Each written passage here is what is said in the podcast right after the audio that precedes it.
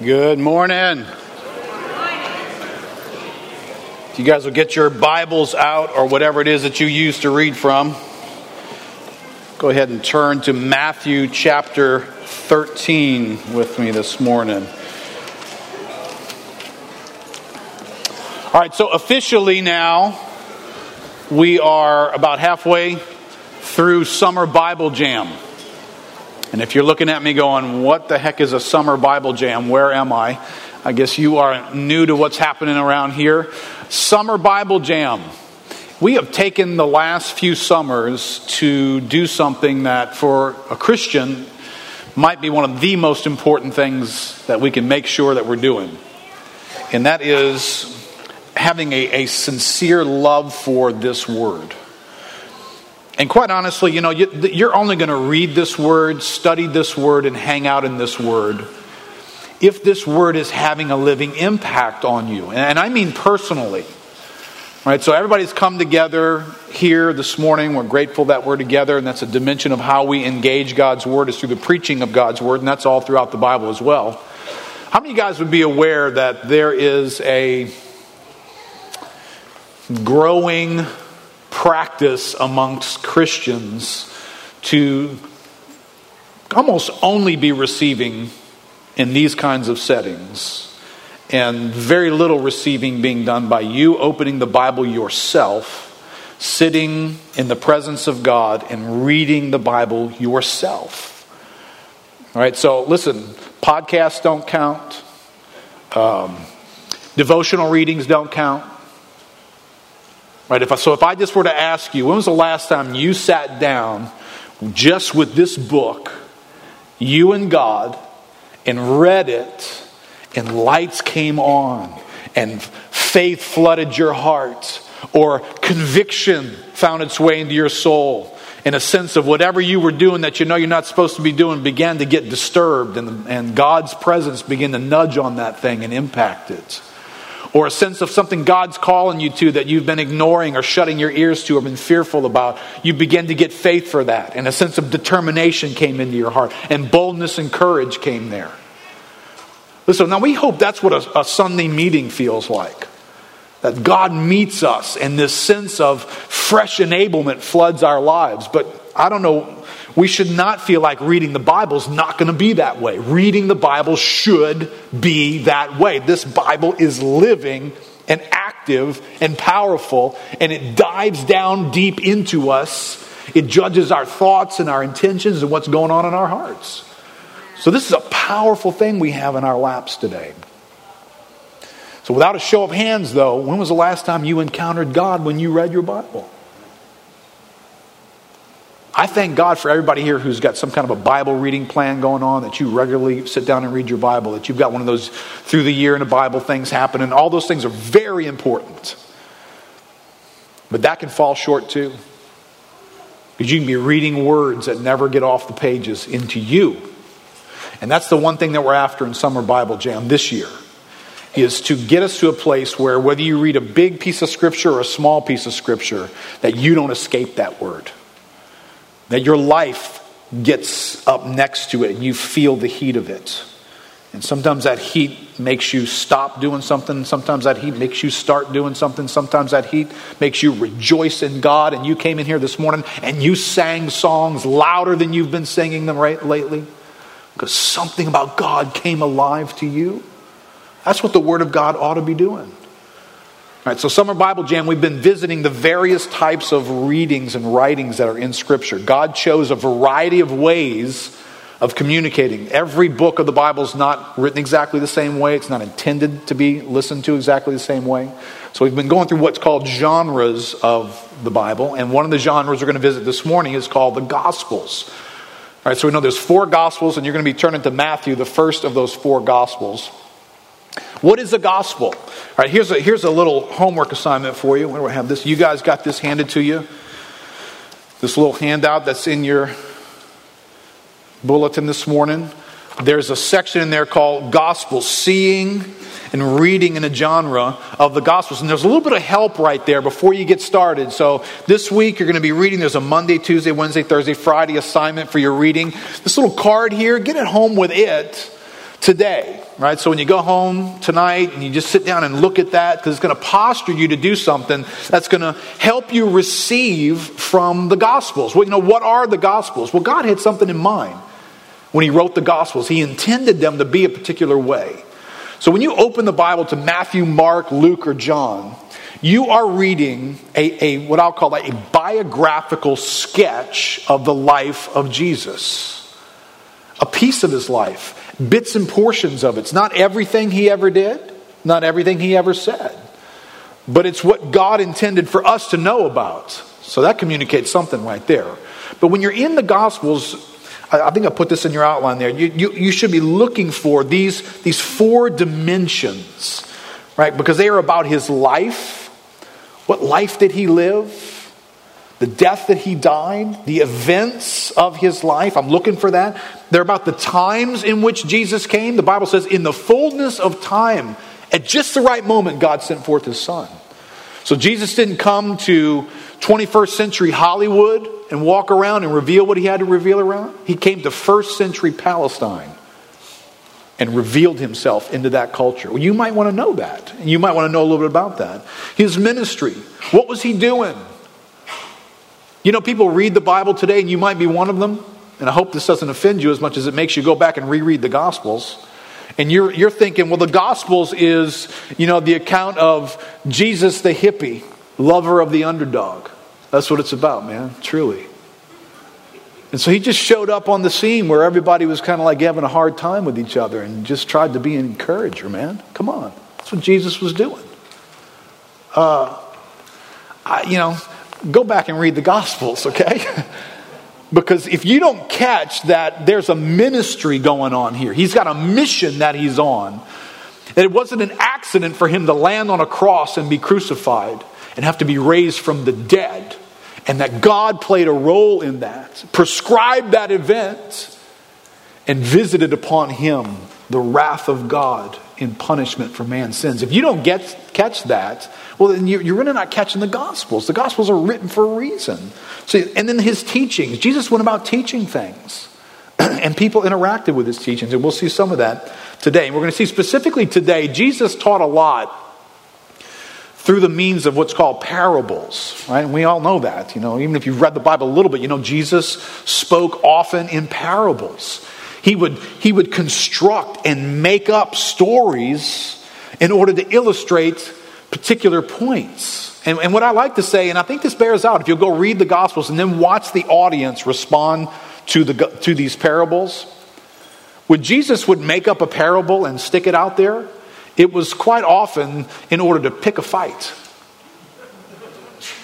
with not just with people so much, but with their way of thinking, their way of living, the ideas that were in them, the traditions that they had created. And so he would, if you read a parable, that parable is it's it's like it's tailor made for that moment. It's like a heat seeking missile. There's something it's after. And when it finds it, it zeroes in on it. So if you're listening to the parable you might find yourself on the wrong end of it. And suddenly it's offensive. And you remember, then they picked up stones. They wanted to stone him at moments. They were hot because you know, listen to this story and it sounds okay. And then there's this plot twist toward the end where suddenly, you know, the perceived good guys out there become the bad guy. And then he just finishes and walks on. And, you know, they're left with, did you get was he talking about us? You know, yes, exactly. And, you don't want to escape parables, right? I mean, I hope you're not one of those people that reads the Bible and you want to escape the, the, the piercing element of it. The Bible's living and active. It's, it's supposed to do surgery on you. It's supposed to reach in there and cut out something that's going to hurt you. If you leave that thing in you much longer, that's going to hurt you. Not only is it going to hurt you, it, it's going to displease and not glorify God. So God in His Word comes and does surgery. And these parables are surgical, man. Find their way in the realities of our lives. And so we're going to look today at the parable of the sower in Matthew chapter 13. But, but let me do this, and if you don't have a Bible with pages, you're going to be a little challenged right now. Sorry. All right, so if I'm just kind of getting a feel for why, why this heat seeking missile? Right? Why is Jesus about to give this parable? This is just a collection of stories. You know, here's another neat story, you know, Huckleberry Finn and, you know, the guy who climbed a beanstalk, etc. Just fairy tales, right? Now, these parables are after something. And if I look in the context here of where this parable is given, let's look at the context first. This is what I mean by getting something out of your Bible, right? You, you can come to Matthew 13, but if you don't get what I'm about to say, you got no adventure in what you're reading, right? So if I back up just a little bit, I get a little bit of the context here. So if I back up maybe to Matthew chapter 11, and Jesus begins to interact with the followers of John the Baptist. I'm not going to read through this, I just want you to see the context. So there's this revelation about John the Baptist, and Jesus tells his followers, Hey, go tell John all this stuff that I'm doing. I'm doing this, I'm doing this, I'm doing this, I'm doing this. In other words, what I'm doing, he ought to be able to catch who I am. He ought to be able to come to understand who I really am. But then he turns his attention to the crowds. He says, The crowds don't get it. The people around me, they don't get it. As a matter of fact, they don't get John the Baptist. And he begins to explain that. He says, John the Baptist, of men born on earth, there's none greater ever than John the Baptist. But you guys don't treat him that way. Your culture doesn't treat him that way. You don't recognize who he is. As a matter of fact, he comes among you, sent by God, and if you can stand it, he's Elijah come to you. He's a significant player, but you're not treating him like a significant player. God sent him to you. And you said, you know, here he comes, he doesn't eat or drink among you, and you said he has a demon. Now the Son of God comes, Son of Man has shown up, he eats and he drinks, and you call him a glutton and a drunkard you guys refuse to receive what God is sending to you. And then he turns after that, you go a little bit further over to verse 20 there in chapter 11, and he starts talking about these cities where great signs have been performed Chorazin, Bethsaida. Great things have happened among you. Signs from God that if you were listening and reading them, they would have impacted your lives, but there's no impact.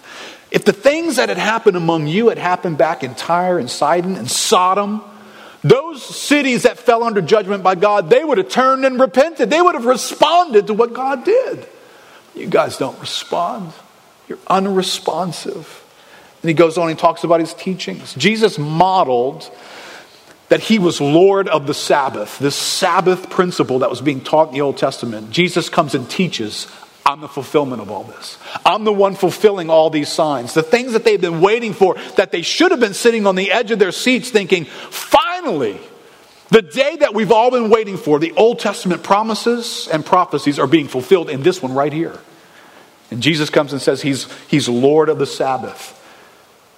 And he begins to do things on the Sabbath that only the Lord of the Sabbath could do. They didn't receive that either. They begin to challenge him. They begin to oppose him. They begin to treat him like a violator of God rather than the one fulfilling the things that God was doing.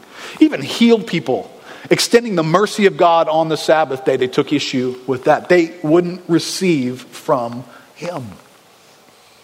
They asked for a sign. Can you imagine all the signs that Jesus performed? All the fulfillment. He's fulfilling everything they've ever been taught from the Old Testament. They say, well, well, show us a sign you know, it's a good thing that, that I'm, you know, I'm not writing the Bible. I think I'd have cheated in here. I said, you idiot, what do you think these, all these things were? These were all signs. When Jesus turns and says, hey, you know what? No sign's going to be given you except, except that of Jonah. Well, what is that? Just Jesus fulfilling another landmark. That he is the fulfillment of what Jonah the prophet spoke of and modeled. And then Solomon he mentions Solomon.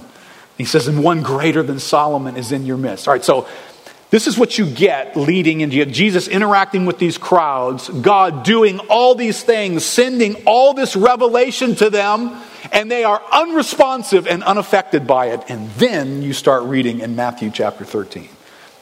That same day, Jesus went out of the house and sat beside the sea, great crowds gathered about him so that he got into a boat and sat down, and the whole crowd stood on the beach. And he told them many things in parables, saying, A sower went out to sow. And as he sowed, some seeds fell along the path, and the birds came and devoured them. Other seeds fell on rocky ground where they did not have much soil, and immediately they sprang up since they had no depth of soil. But when the sun rose, they were scorched, and since they had no root, they withered away. Other seeds fell among thorns, and the thorns grew up and choked them. Other seeds fell on good soil and produced grain, some a hundredfold, some sixty, some thirty. He who has ears, let him hear. This was not a group who had ears. Jesus had used that same phrase earlier in Revelation to John the Baptist. If you will, he's Elijah, come now, he who has ears, let him hear. But here, here was the problem. Right? Here's what's being modeled here is this audience had a hearing problem. And that hearing problem, as Jesus is about to illustrate here, it's not a, it's not a, a matter of biological, physiological dysfunction of your ears. He said, Your hearing and your receiving is a problem in your heart.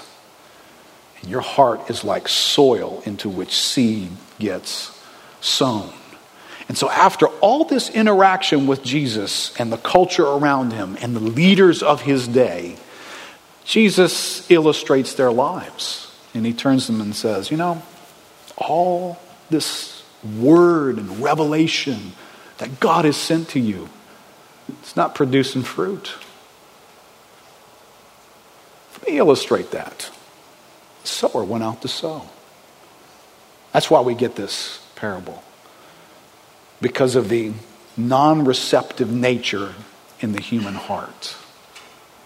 And so Jesus illustrates that. And there's some things here for us to pick up on. I just want us to help us see some of these things, right? Remember, we said part of really meditating on God's word is, is seeing some things. There's something here to see, and, and we need to get out of the bad habit of, of racing past things and not seeing them, right? So, my guess is, I'm not going to ask for a show of hands, but my guess is there's a lot of people in this room who have read Matthew chapter 13 without seeing its context.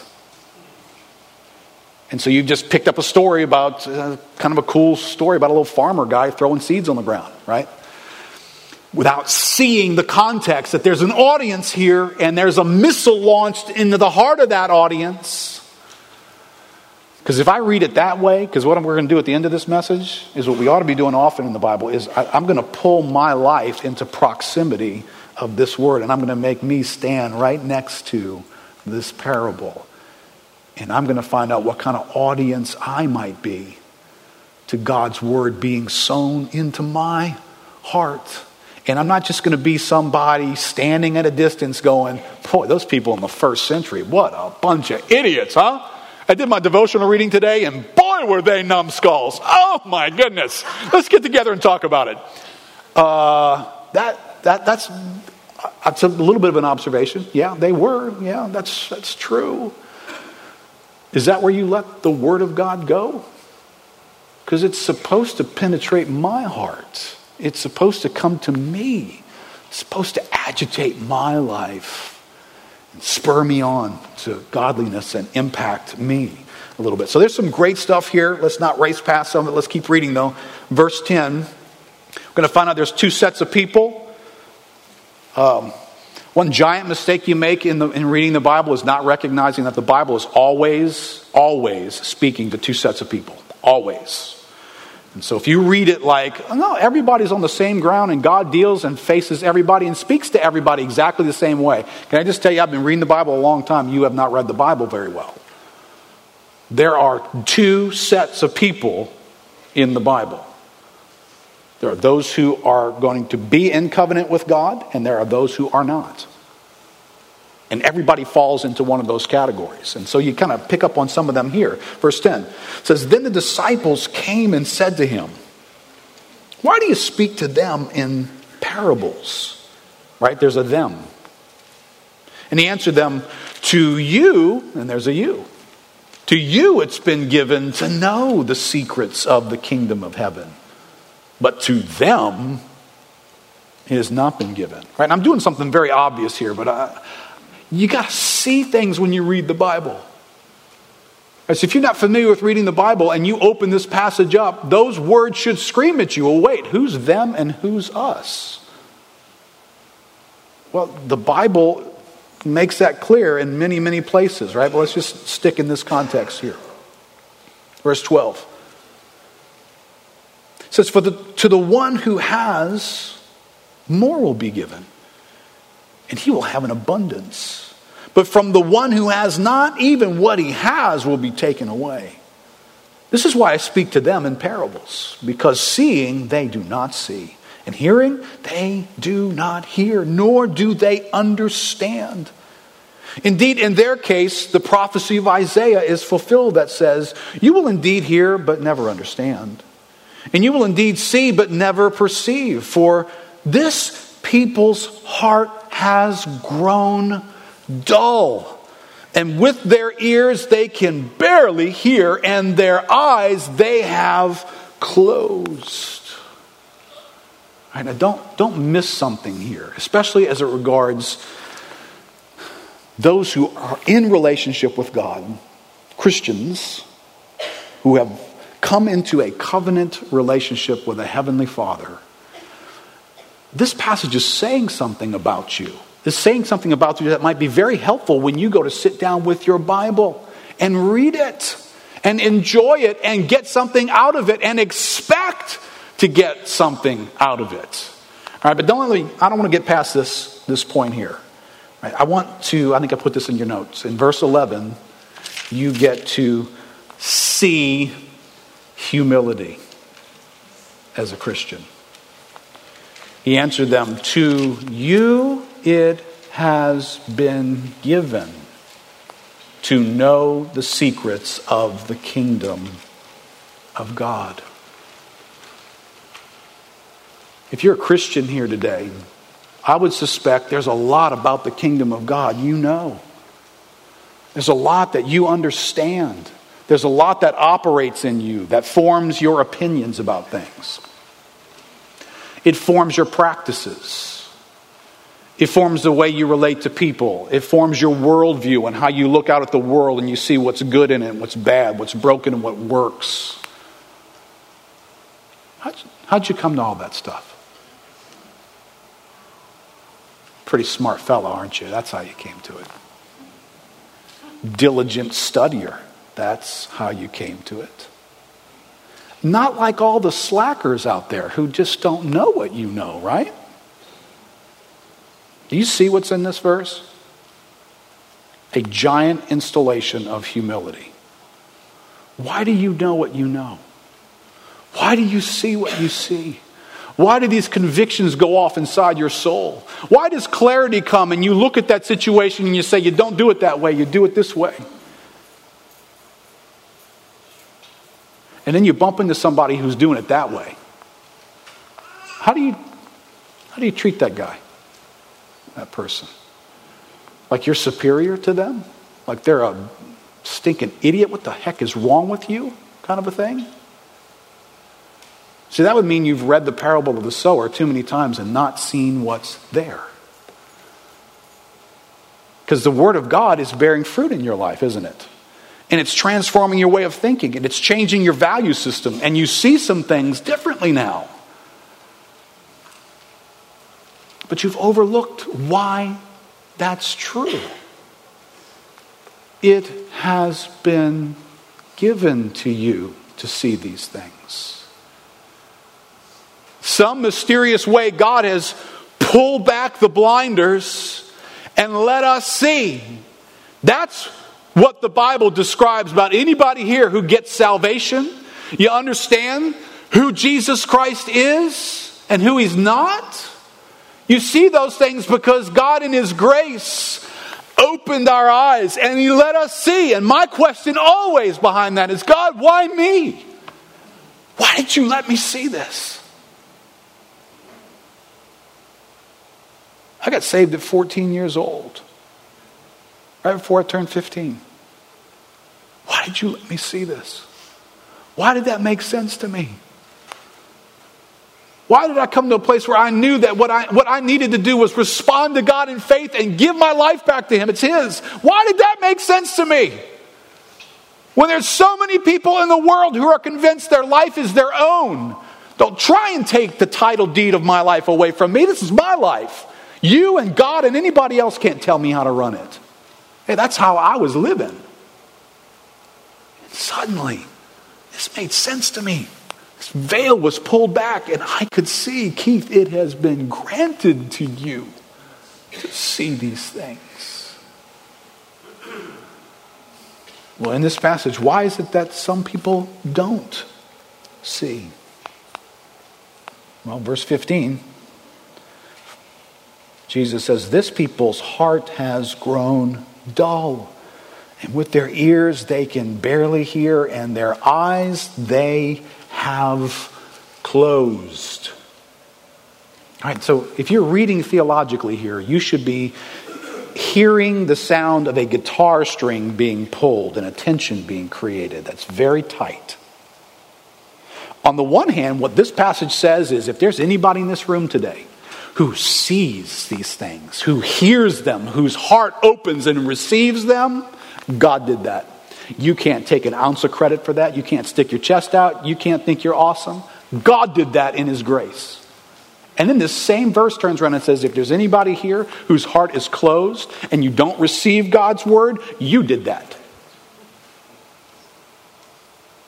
You see that in the passage here? Well, wait a minute. I thought God did. Uh, what do I do? I am not doing that, but God's not doing this. And yeah, that's exactly what's there. So if you have a theology that cuts that tension, you, you, you bust up this passage. You mistreat this passage. You mistreat many others, by the way, when you do that too. So if you're here, because this parable doesn't make any sense for Jesus to go on and explain the, the four soils if there's nothing you and I can do with that. It's four soils, but I guess what we're supposed to conclude is cross your fingers and hope God does something. No, Jesus speaks to them like, you know what, the soil of your life, you created that condition. You're responsible for that. And you might want to do something with that. So there's a responsibility element here while the Bible highlights the sovereign working of God. But I want us to notice something. If you're, you're a Christian, God is at work in you, and these disciples represent those followers of Christ who are in a covenant relationship with God, and God is at work.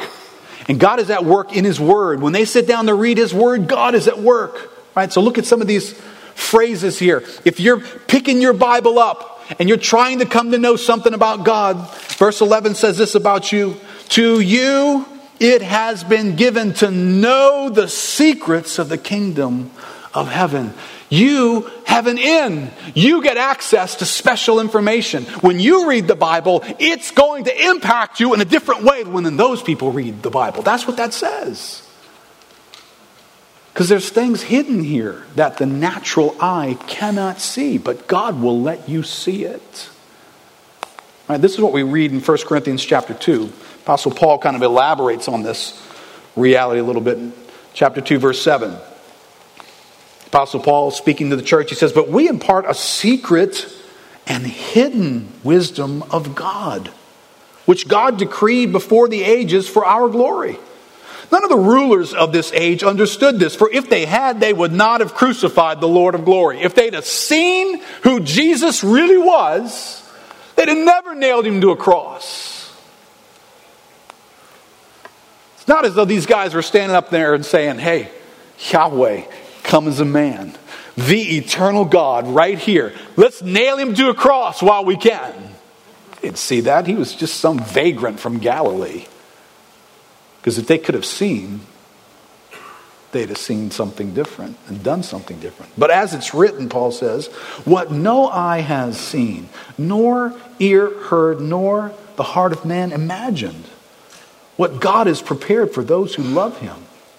These things God has revealed to us through the Spirit. Do you hear that? You're not just the average seventh grade reading level skill person picking up a book and reading it. Something more is here. You might not think you're much of a reader, but something more is here. A God who, by the Spirit, reveals these things to us. Verse 12. Now, we have received not the Spirit of the world, but the Spirit who is from God, that we might understand the things freely given us by God. And we impart this in spiritual truths to those who are spiritual, right? You got to have some equipment here. You got to be born again spiritually. You just can't be one of them. You got to be one of us. You got to have the Spirit of God dwelling in you. Verse 14, he says, The natural person does not accept the things of the Spirit of God. They're folly to him. And He's not able to understand them because they are spiritually discerned. Know, I know that sometimes that verse right there, it highlights that natural minded element that we encounter in people and one another in the world. And that can be one of those moments where a Christian who comes in contact with that kind of has that snarling, arrogant attitude. You're just natural minded. That kind of that way of thinking is just natural. You're just natural minded person. Okay, in that moment, you suddenly have forgotten how you became spiritually minded. It's not because you're smarter than that person. You should scratch your head. When you hear somebody talking in a very confused, out of touch, worldly, doesn't get God or anything manner, you should scratch your head and go, why is that not me? How come I don't think just like that? It's humbling. It's humbling in the church. It's humbling for husbands and wives. It's humbling for parents and children to not get some attitude that, that I'm on the high ground here and I see some things that you don't see and I know how it really ought to be because there's something superior in me than there is in you. Why don't you just get it together, you slacker? Right? Husbands and wives, you do this, we do this to each other, don't we? Parents and children, we do this. We do this in the kingdom of God. Somebody comes in, says something stupid in your covenant group. It's not a moment of humility where you go, oh, man, I have said a hundred worse stupid things than that. And I'm amazed that I, I don't think the way I used to think. And boy, I had some bad ideas. God, what grace has come to me to make me spiritually minded because the Spirit has shown me these things. I didn't show them to myself. And this is humbling. Do I see that? Right when I'm reading this passage, I have a parable of the sower. Do you see that? Are you humbled by reading that? I don't want to see things when I read the Bible. I could close the Bible right now. We could, we could have church right now, couldn't we? Because that was hidden there. I didn't need to read a lot. I just needed to read a little bit about what was there and see it and be affected by it. There's some interesting stuff here. Did you know that there were secrets in the kingdom? Did y'all know that? Did y'all know that there's a God over everything who keeps secrets? That sounds wrong, doesn't it? Can't keep secrets. That's, I mean, keeping secrets when you're a kid, that's wrong. You can't keep secrets. Did, did you know that about the God of the universe? Apparently, he hasn't read the Freedom of Information Act. listen, one of the massive problems, I said this a couple of weeks ago, one of the massive problems for Americans reading the Bible is that we are more Americanized than we are biblicized, if that's a word. So, the values we've learned from the Constitution, the Articles, the way democracy operates in the world. They're in us, man. Civics class was more effective than you thought it was, and all that year after year, learning about Thomas Jefferson, those dudes writing this stuff down, got in us like we are the greatest country in the world. And you know those elected officials? They need to disclose to us what they're up to we need to put this little thing together called the Freedom of Information Act, and they need to tell us what's going on. And, you know, that sits around, gets inside of us, and then we come to God. God, you need to tell me what's going on. Got some explaining to do. I want to know why my life is this way and it's not that way. Did you know God's got lots of secrets? And I can tell you a lot of reasons why that's a good thing. But God apparently feels no need to disclose everything to us. The scriptures always leave all kinds of gaps in place. And then they come right out and tell us that. That there are these secrets. There's this behind the scenes thing going on. There's this, there's this stuff God's doing to orchestrate sovereignly the storyline of His creation. And He doesn't tell us about it. But there are some of these secrets that He reveals to us by the Spirit. Right? That's, that's in this passage. Right? I, I want to see these things when I read. I want to see the advantage I have as a Christian when I go to read the Bible. Right? There's an advantage. Look at verse 12. For to the one who has, more will be given, and he will have an abundance. Right? That, that's a good thing, right? There's a backside of this to the one who doesn't have what he has going to be taken away from him. But don't race past the first part. To the one who has, more is going to be giving. If you're a Christian, God has made sure you have something. And now he says, and even more is going to be given to you. I'm going to add to what you have. You've got some insights, I'm going to add more insights to you. You know some things, you read that Bible, you're going to find out more. I'm going to give you more. That's a promise that I take to the Bible. It kind of motivates me when I go to read the Bible. Like look in verse 16. Blessed are your eyes, for they see, and your ears, for they hear. Do, do, do you see the advantage you have? You pick the Bible up, and God says, I have done something different in you than the average person reading the Bible. I've given you eyes that can see something and ears that can hear something. Oh, but you know, God, I'm not an Oxford graduate. I don't know if I can understand these deep things. Do, do, you know who the audience is who's getting this explanation from Jesus? These dudes were from Chalmette, man. They were, they were fishermen. this guy got white boots on, sitting there, hey, Jesus, what do you mean by that parable, man?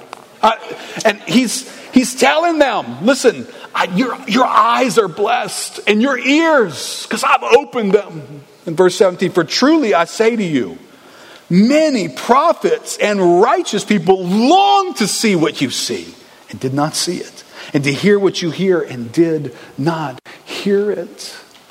Right, so there's these simple people that in God's particular timing, He has opened their eyes to an awareness to what all this stuff in the Old Testament means. And they can go, wow, wow, wow. And there were righteous prophets who couldn't do that because God chose in this day to disclose the secrets. Was it, was it your degree, your master's degree, your doctorate? That's what discloses secrets, right? See, you know, what does this do for the person who kind of pulls out the, the card that says, well, you know, I don't really like to read. You know, I, don't, I don't really get anything out of the Bible when I read. That's not a big reader. Really? Have you read this passage ever? You see these things that are here? This is not about your reading skill. This is about the Holy Spirit at work in you to reveal things to you when you sit still and let Him speak to you with His Word. So there should be a Christian in here who's got that. Well, I don't really read the Bible because I'm not a big reader. Like, you know, like somewhere you found a Bible passage that says, here's the book for big readers. Oh, there it is. There's the passage right there. Yeah, that's me. That's why I love the Bible. I'm a big reader. This is a book for big readers. Uh, no, this was some simple people getting a revelation from God that He would meet you and He would reveal His word to you. So don't be afraid this week to get into God's word and spend some time there and hold still and let the Holy Spirit speak something into your life. All right, that's seeing. Now we want to savor for a moment. And Jesus is going to help us savor. This parable actually was built for this whole series that we're doing right here. Because now we want to pull our life close to this thing. What does this mean for us? Well, unlike many of the parables, Jesus actually explains this parable. He doesn't explain some of the other ones. Verse 18 Hear then the parable of the sower. Right now, here's, here's, a, here's a picture, right? God's word has come and it's gotten set before people. And now here's the image Jesus is about to take his disciples by the hand and lead them into the word. Because interesting, they're not, they're not getting it either. But what's different is Jesus is going to take them behind the scenes. The crowd out there, no behind the scenes visit for them. To them, just a parable about a dude throwing seeds on the ground. But for these guys, let me take you by the hand and let me show you what I'm talking about. All right, this is a dimension of what Summer Bible Jam is about. It's about not just hearing the parable of the sower, but letting the Son of God, by the Spirit of God now, because the Holy Spirit is the one who now leads us into the truth. At this point, Jesus was among them. He said, It's good for you that I go away. If I go away, I'm going to send the Holy Spirit. He's going to do what I'm doing for you right now. Right now, you don't get this thing? Let me take you by the hand and explain it to you. But how many Christians are here that only read up to verse 17. That's all I've got time for, right? And I read my weekly or daily devotional reading. I read about the parable of the sower. Did you get anything out of it? Well, not really, but that's not the point. I just I checked it off. I read my chapter today, and I'm good. Oh, but you didn't understand what you read, did you? And Jesus said, I need to make sure you understand. So he takes them by the hand and he leads them into this passage, which is what that's what savoring does. It's where we go from reading this book to letting it read us. Right? And Jesus explains it that way. Verse 19. It says, When anyone hears the word of the kingdom and does not understand it, the evil one comes, snatches away what has been sown in his heart. That is what was sown along the path. So Jesus begins to explain why is it that the word of God might be unfruitful in some people's lives? Why did it not fix the crowds? Why did it not have an impact? The signs that were done, the teachings that were disclosed. Why didn't people respond in worship and awe? Instead, they were challenging and unbelieving and trying to connive and come up with ways to trip up Jesus. Why is it? Well, Jesus clearly says it's a matter of the condition of your heart. Let me illustrate that. It's like soil that has a seed put in it. Not all soil conditions are the same. For some people, their heart is like this. It's like a pathway, right? You got this vision of a field, got these rows in it, you got this guy throwing seed, and it's going in different places when he throws it. And there's these pathways where people traffic up and down alongside these fields where the plantings are. And Jesus said, you know, some of the seed falls in that kind of a location. And what'll get in the way of fruitfulness is having a, a heart like a highway rather than a cultivated field. Busy place trampled underneath by all kinds of human traffic, activities, stuff, things, ideas, just running up and down your field just walking all over it making the ground unreceptive. And he says this he says, the problem with that is that seed, it hits that soil and it sits on it and it, and it sits out in the open. It doesn't find its way down because it's not cultivated ground. And when it sits out in the open like that, the devil just comes along and steals it. Now, I'm not sure what particular farmer he's going to be referring to here because there's different ways of doing farmer, farming. Sometimes what they would do is they would throw the seed and then that thing they'd pull behind the ox, then they would get on that thing and do that next. So what that did was it turned the soil, and in turning the soil, it put the seed down into the ground. And then you'd have the seed on the pathway beside it, but where the furrows were, it was soil that had engulfed the seed. And, and you know, boy, can't you just see in our lives how this can happen? You know, we, we, we read the Bible, we just become aware of its words and its concepts, but there isn't a turning of the soil so that seed can get down inside of us and then suddenly understanding can come. We see something that we didn't see before, and it, and it takes over a dimension of our heart and our belief and our understandings.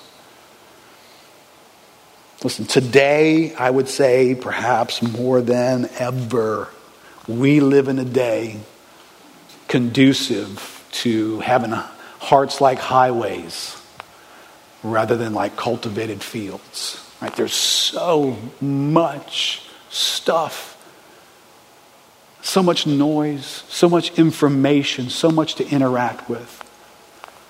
How many guys are just brain tired? I am. I'm brain tired. Just my brain's always busy, always sorting through a high volume of noise and people and interactions and thoughts and possibilities and data and stats and who just got traded from the Saints and you know all that. Just everything important is in my head all the time. I remember reading a book a number of years ago by a woman named Sherry Turkle wrote a book called Alone Together. It was about the information age and how we're, we're just isolating ourselves with a sense of togetherness by social media, etc. But she had a little phrase in here. I don't remember if it was hers or another person she was quoting. But it was the, it was the three letters CPA. She said, We suffer from CPA, a condition of continuous partial attention. And I thought, yeah, yeah. You know, I remember reading that book, and she had little illustrations of it. She said, you know, there was a day in which you got on the subway and you had nothing to do right? You just 20 minutes into work and you just gathered your thoughts and you pondered and you just rode on the subway. Or you got to the doctor's office a few minutes early and you had to wait a few minutes and you sat in the waiting room and you, you just had a moment where you just could just kind of slow up for a second. We don't ever do that. If we get a moment to slow up we pull our device out right? If i'm in the doctor's office got a few minutes i catch up on my emails if I'm transiting somewhere, I, I, there's something that I need to do with this moment. And so our brains are always operating, just, they're always running. They never get below 30 miles an hour. They're always on. And so we get to the end of the day and we are exhausted. Not as though we did anything more than people were doing 20 years ago, except thought all the time re-engage some other information. There's a little feed that comes. Ooh, there's an email. Ooh, a Bleacher Report. Ooh, you know, I just got to be, I got to keep up with all the Snapchat, ah, uh, Twitter, ah, and just all day long.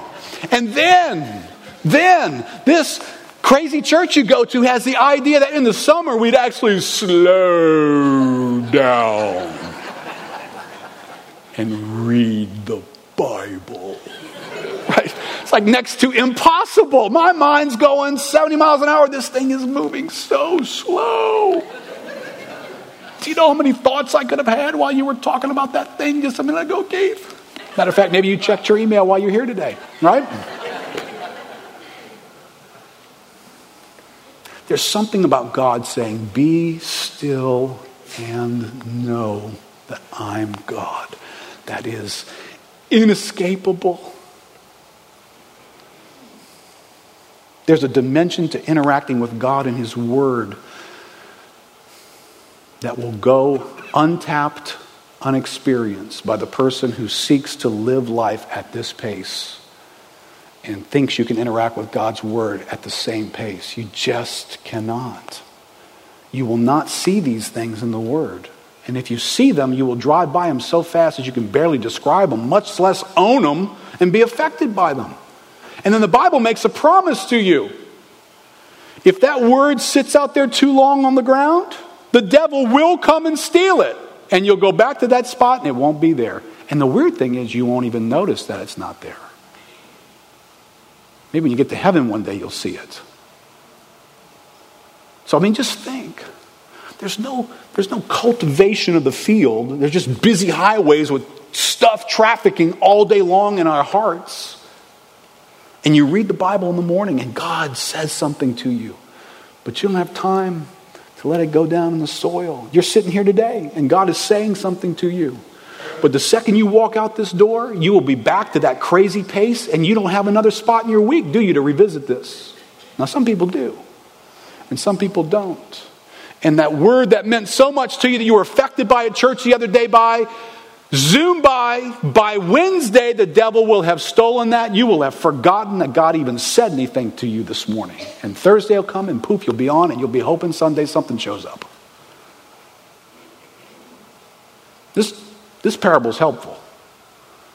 This parable describes heart conditions that we have some challenges with. Right? So that that kind of leads into this next dimension, right? We've got this trafficking life taking place for us today. Then in verse 20, Jesus explains further As for what was sown on rocky ground, this is the one who hears the word and immediately receives it with joy. Yet he has no root in himself, but endures for a while. And when tribulation or persecution arises on account of the word, immediately he falls away. This is the Christian who has developed a lifestyle of relating to God's Word sort of at a devotional level. It, let me just see if I can find a little word that gives me a little zip in my step today, a little pick me up. Or I'm having a hard day. How about a band aid? Maybe, maybe there's a scriptural band aid available for me. I don't really even need to read this verse in context. I, it's got the right words in it, right? It, it had comfort in it. That's all I needed to know. It had comfort in it. Oh, wow, really? You read about Paul's admonition to comfort others, with the comfort that you've received. Great, you extracted that from 2 Corinthians chapter 1. And see, God wants me to be comforted. Now, I feel better about the day already that God wants me to be comforted. So I believe today God's going to make me comfortable. I've got my devotional word. The band aid is on my life. That's my use of the Bible. Congratulations. Did you read the verses right before that one? Because right before it, the Apostle Paul tells a story about being in such dire circumstances that he despaired even of life itself. But this happened to us that we would learn not to put our hope in men, but in God who raises the dead. So, in other words, even if my circumstances lead to death, God can raise the dead. And that's the hope that I have. How did Paul get that? By reading a devotional about comfort that all of a sudden I can just have comfort out of the blue? He received comfort by traveling through the valley of the shadow of death and feeling like I'm gonna, this is going to kill me. I'm despairing. God, where are you? How can this possibly ever work out for me? We have so cheapen God's word by just grab a piece, stick it at the headline of a devotional, and write something about how you clean your dishes and wouldn't your day be great if this would happen, and poof, off into the day we go. That's how man reads the Bible today. It's not how God intended the Bible to be read. That kind of stuff sits in you like, ooh, that's fun. Ooh, that's helpful. Spring up, joy. I'm loving it. It's great. You won't last the end of the day much less the end of the week with that.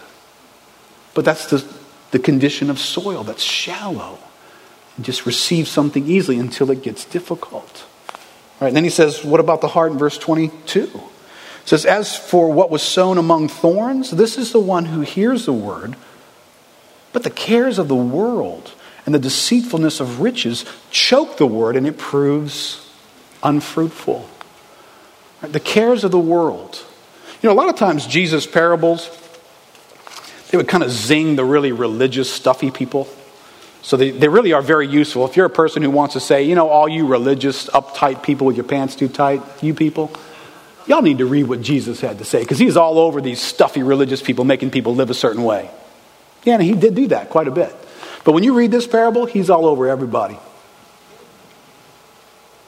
He's all over anybody who's not letting God's word, whether that is a word of hope, a word of conviction, a word of encouragement, a word of revelation about God, you're not letting it in. And it's not affecting you. And each one of these conditions of the soil, this last one, is just cares. You just care about other stuff. You're just all entangled in the cares of this world. What, what kind of stuff might that be? You know, maybe you're some guy here this morning and just caught up in career, blinded by everything else, and just stressed out by the next step and the next venture, the next position, the next thing to achieve and accomplish, and you're just caught up in that. You're just absorbed in that. Or you could be a teenager here, just absorbed in, in Xbox. And just, I just live just to stare at a screen and get really good at something that will never pay me. And you're just absorbed in that. Right? You, you, could, you could be a woman here who's absorbed in social media just absorbed.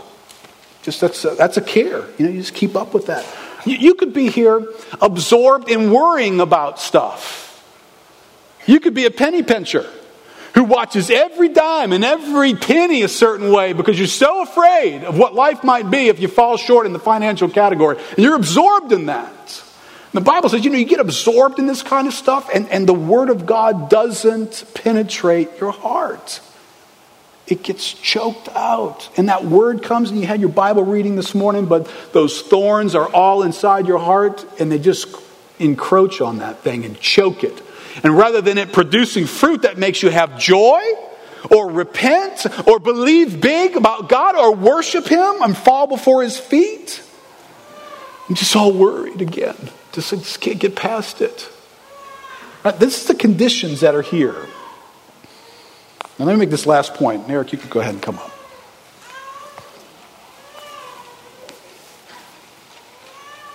This is clearly a passage for everybody reading it because these two audiences are present on this day of those who get behind the scenes information because they're in relation with God and those who do not. So there is a receiving of God's word that leads to relationship with God. There's a receiving of God's message that, when received by faith and we turn to God in repentance and faith and agree with God, that actually brings the Spirit of God into our lives in a living way and we become alive to God. So you, you could be here this morning and that's you. That was me at one point in my life. That was many people here at one point in their lives. I had not received God's word in a way that saved me and altered the person of who I was and brought God's spirit to life inside of me. So the very first thing that's got to happen is that to come to a place where you receive the word of salvation, the word of the work of the Spirit of God through Jesus Christ. But that's not the only application for this parable. Because this parable is simply about the seed of God's word interacting with soil. And I've been saved a long time. And yet I find those other three soils describing me in ways that are not letting God's word get transferred into me in a deeper way and be more impacting of me. And the Bible's very big. I won't look at those verses that are in the close of your outline, but you can go do that on your own. In 1 Peter, 2 Peter, those passages all over the Bible, there's this expectations that Christians will grow. That's normal. I came to Christ, and there was a season of years of growth and transformation and change and things that were in my life no longer being in my life and new things coming into my life. Things that never characterized me beginning to characterize me. I may have had a reputation for being the most angry hothead you'd ever known. And when the Spirit of God began to work in me, the fruit of the Spirit of love and joy and peace. Reminds me, there was a lady in the church, dear, dear lady, who for years and years and years she prayed for her husband and prayed for her husband and prayed for her husband. He was lost. Prayed for her husband, prayed for her. And of course, she's telling us a little bit about her husband along the way. And just this rascal, difficult, hard man. And I don't know, he, he must have been in his 70s when he got saved, at least. And God so radically transformed that man. And his character was so not like any of that. I used to laugh at her and say, You've been lying to us all these years, haven't you? This guy is sweet and nice and great to be around. What are you talking about? Because the Bible installs the idea that when God's word gets in us, it, it changes us. It makes us grow and become something we weren't. It gives us new characteristics and new abilities. Unless you got a soil problem.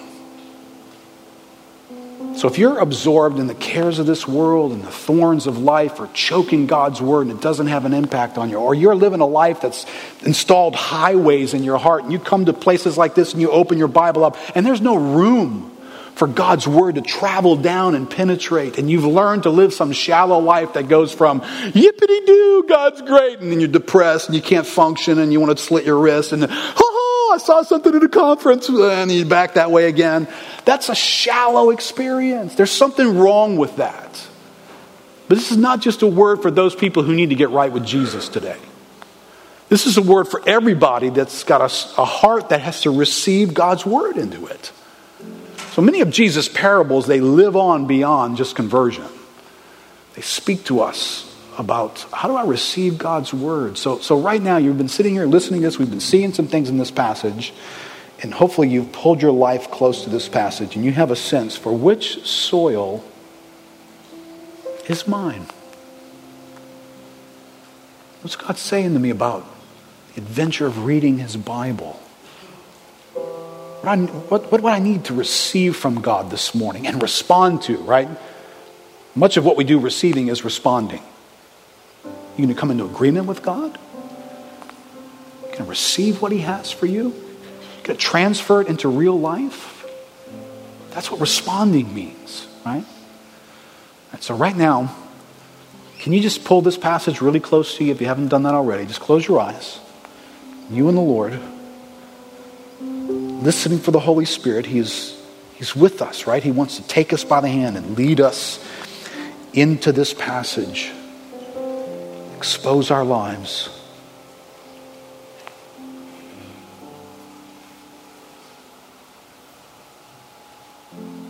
Listen, listen carefully.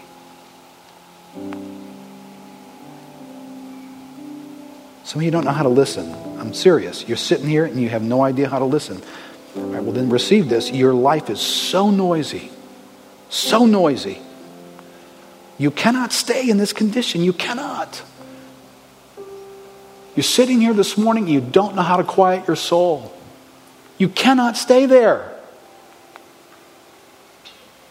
You need to be serious right now about telling God, God, I can't stay here.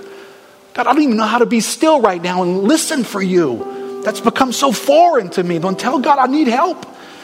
I need some serious help. I don't want you to be a stranger in my life, God. I don't want your voice to never be heard.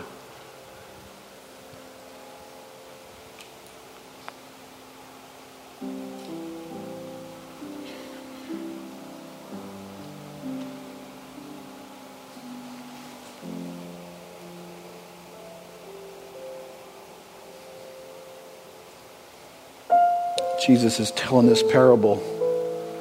If you're here today and you're a person who gets to see the secrets, you get to go behind the scenes, you get to let Him take you by the hand. And there's great hope that whatever you're seeing right now is going to change. He's at work, He has promised you something. His Spirit is in you to enable you, to make you willing to do of His good pleasure. So don't be afraid to own that description that's describing you.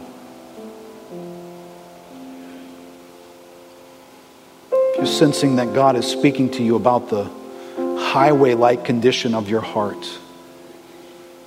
Too much traffic, too little quietness. Right, God has shown you that. What are you going to do with that? How can you respond right now? Do you have faith that that can be different? God, would you bring faith right now? Would you remind us that you're for us? Would you enable us to come into agreement with you and to say, Lord, that can be different. I know it can be different. Because I know of all the treasures in this world, of all the things that I need to get to, Lord, there's nothing more valuable than you. In the end, that's what matters most.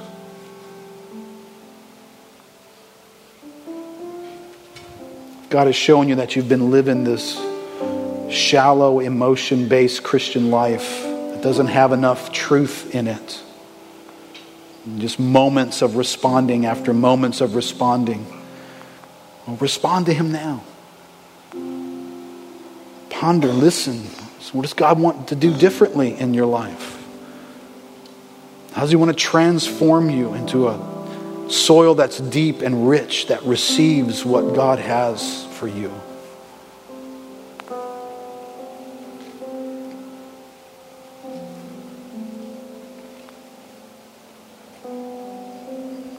Maybe you're like many of us in the soil that's overgrown with cares, fears, concerns. Feel like we're in over our head, overwhelmed. Needs that we just didn't get to again, a lack of resources that feel like we'll never be able to do it, more attempts and more effort a life that's so full of stuff and people and things. There's so many cares, so little place to encounter God. Lord, would you speak to us in these moments? Lord, cares are not wrong. We're supposed to care about things, people, and circumstances. Lord, we're not wrong for having those things, but Lord, when they become thorns that choke out the life of your word, God, that's not the right place. So, Lord, get, let grace flow to us. Lord, the grace that makes us alive. The grace that finds us and says, Look, you get to see behind the scenes. God, the grace that moves on our behalf before we even know to ask you to move on our behalf. God, this morning we appeal to that grace. Lord, we want to be soil where there's a 30, 60, and 100 fold return. God, we want to be soil where your word is transforming and renewing and strengthening.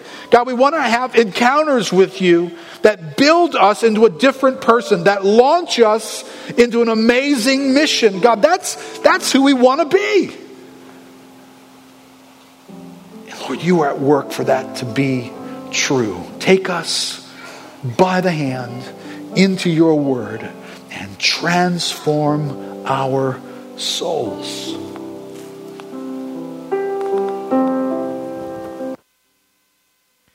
Grace and peace.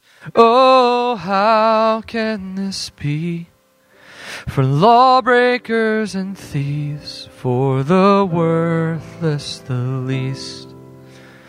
You have said that our judgment is death for all eternity, without hope, without rest.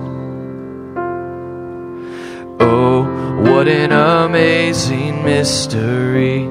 What an amazing mystery that your grace has come to me.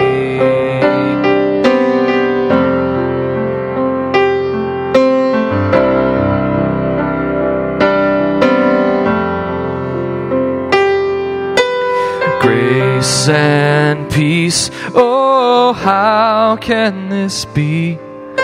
The matchless King of all paid the blood price for me.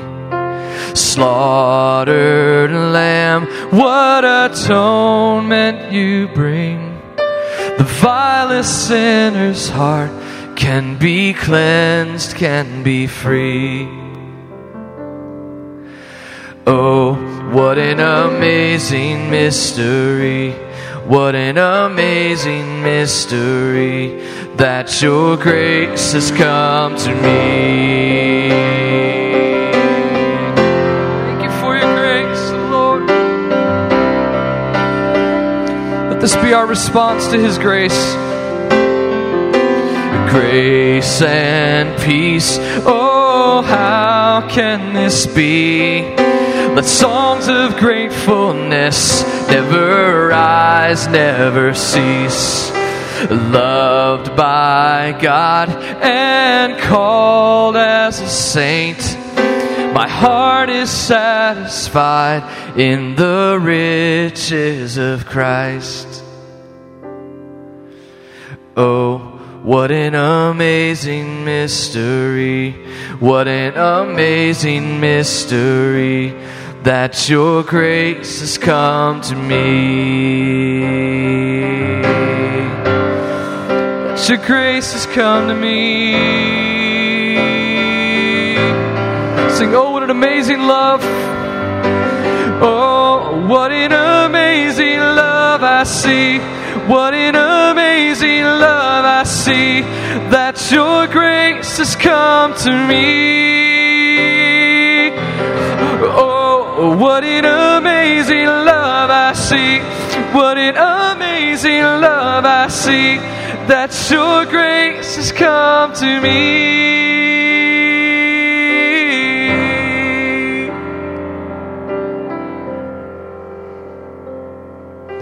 Grace and peace. Oh, how can this be? Let songs, let songs of gratefulness ever rise, never cease.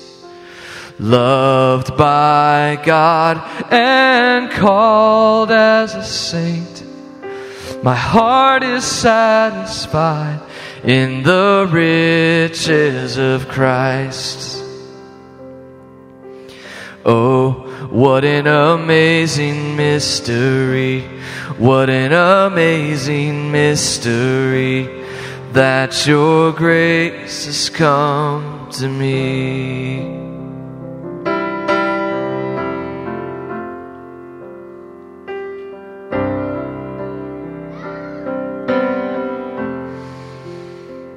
Lord, would we live in light of this reality? God, that grace has come to us. Lord, that we did not we did not stumble upon in our own intelligence, our own goodness. We do not stumble upon your grace. Lord, you, you gave your grace to us. Lord, and so as we leave this place this morning and we we endeavor to read and to see and to hear you in your word. God, would you, would you remind us that it's your grace that gives life to us? Lord, so we, we ask you for your life this week. Lord, be near to us as we encounter your word. Lord, humble us. Lord, humble us in this revelation of your grace this week, we pray. Thank you for the mystery of the gospel and the love of Christ for us. Lord, let, us, let it affect us. Let us live our lives in light of it. In our name we pray, God, we pray. Amen. You guys have a great week.